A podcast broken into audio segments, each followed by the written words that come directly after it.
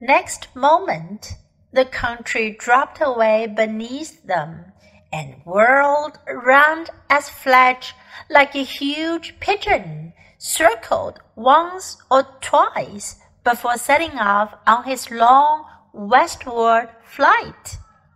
Looking down, Polly could hardly see the king and the queen, and even Aslan himself was only a bright yellow spot on the green grass. Soon the wind was in their faces, and Fledge's wings settled down to a steady beat. All Narnia, many colored, with lawns and rocks and heather and different sorts of trees, lay spread out below them. The river winding through it like a ribbon of quicksilver. They could already see over the tops of the low hills which lay northward on their right. Beyond those hills, a great moorland sloped gently up and up to the horizon. On their left, the mountains were much higher, but every now and then there was a gap when you could see between steep pine woods a glimpse of the southern lands that lay beyond them, looking blue and far away. That'll be where Archenland is, said Polly. Yes, but look ahead, said Diggory. For now, a great barrier of cliffs rose before them, and they were almost dazzled by the sunlight dancing on the great waterfall by which the river roars and sparkles down into Narnia itself from the high western lands in which it rises. They were flying so high already that the thunder of those falls could only just be heard as a small, thin sound, but they were not yet high enough to fly over the top of the cliffs. We'll have to do a bit of zigzagging here, said Fledge. Hold on tight. He began flying to and fro, getting higher at each turn. The air grew colder, and they heard the call of eagles far below them. I say, look back, look behind, said Polly.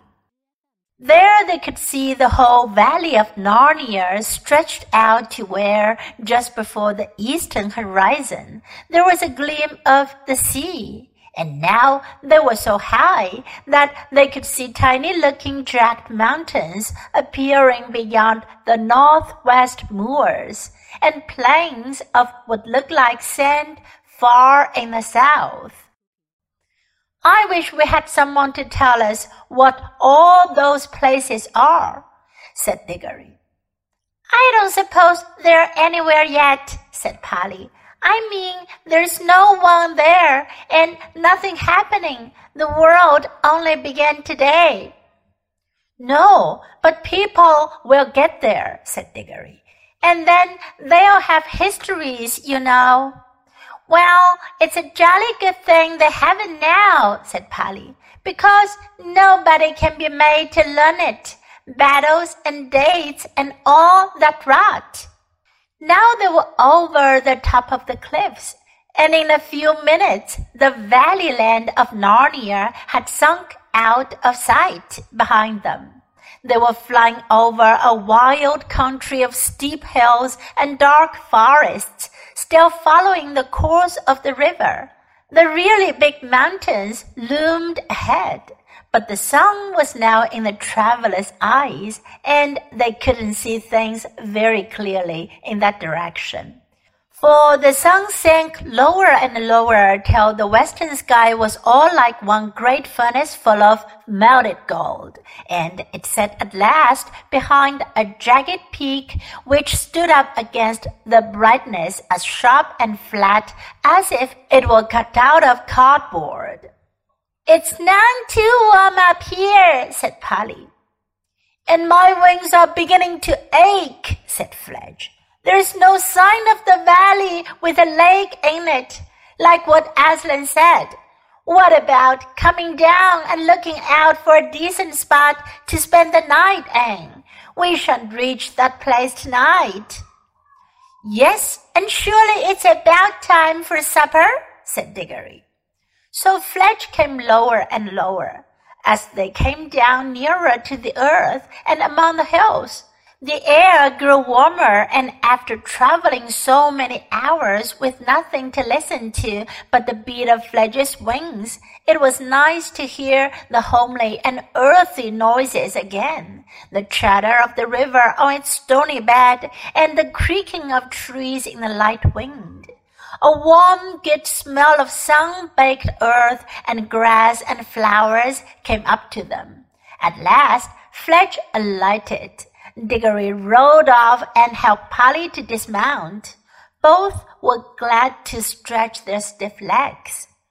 The valley in which they had come down was in the heart of the mountains, snowy heights, one of them looking rose red in the reflections of the sunset, towered above them. I am hungry, said Diggory.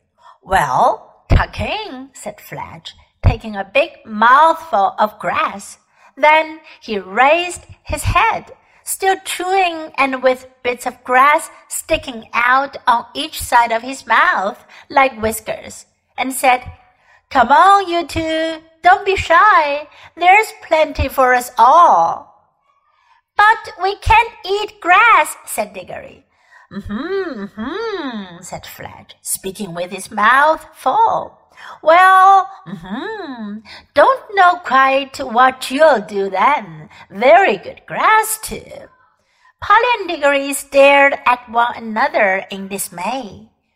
Well, I do think someone might have arranged about our meals, said Diggory. I'm sure Aslan would have if you'd asked him, said Fledge. What do you know without being asked? said Polly.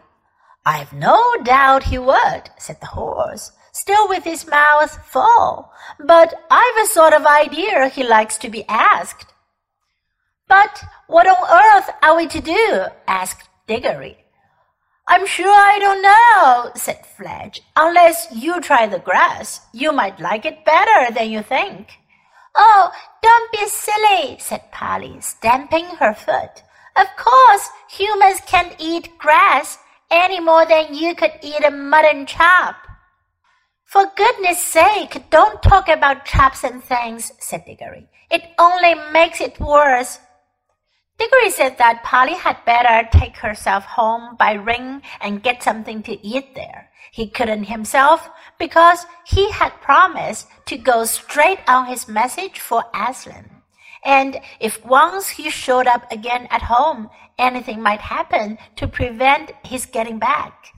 But Polly said she wouldn't leave him, and Diggory said it was jolly decent of her. I say, said Polly, I've still got the remains of that bag of toffee in my jacket. It'll be better than nothing. A lot better, said Diggory, but be careful to get your hand into your pocket without touching your ring. This was a difficult and delicate job, but they managed it in the end. The little paper bag was very squashy and sticky when they finally got it out, so that it was more a question of tearing the bag off the toffees than of getting the toffees out of the bag. Some grown-ups, you know how fussy they can be about this sort of thing, would rather have gone without supper altogether than eaten those toffees. There were nine of them all told. It was Diggory who had the bright idea of eating four each and planting the ninth. For, as he said, if the bar off the lamppost turned into a little light tree, why shouldn't this turn into a toffee tree? So they dibbled a small hole in the turf and buried the piece of toffee. Then they ate the other pieces, making them last as long as they could. It was a poor meal, even with all the paper they couldn't help eating as well. When Fledge had quite finished his own excellent supper, he lay down. The children came and sat one on each side of him, leaning against his warm body, and when he had spread a wing over each, they were really quite snug. As the bright young stars of that new world came out, they talked over everything. How Diggory had hoped to get something for his mother, and how, instead of that, he had been sent on this message. And they repeated to one another all the signs by which they would know the places they were looking for the blue lake and the hill with the garden on top of it. The talk was just beginning to slow down as they got sleepy when suddenly Polly sat up wide awake and said, Hush! Everyone listened as hard as they could. Perhaps it was only the wind in the trees, said Diggory presently. I'm not so sure, said Fledge. Anyway, wait. There it goes again. By Aslan, it is something. The horse scrambled to its feet with a great noise and a great upheaval. The children were already on theirs. Fledge trotted to and fro, sniffing and whinnying. The children tiptoed this way and that, looking behind every bush and tree. They kept on thinking they saw things, and there was one time when Polly was perfectly certain she had seen a tall, dark figure gliding quickly away in a westerly direction. But they caught nothing, and in the end, Fledge lay down again, and the children re-snuggled, if that is the right word, under his wings. They went to sleep at once. Fledge stayed awake much longer, moving his ears to and fro in the darkness, and sometimes giving a little shiver with his skin as if a fly had lighted on him. But in the end, he too slept.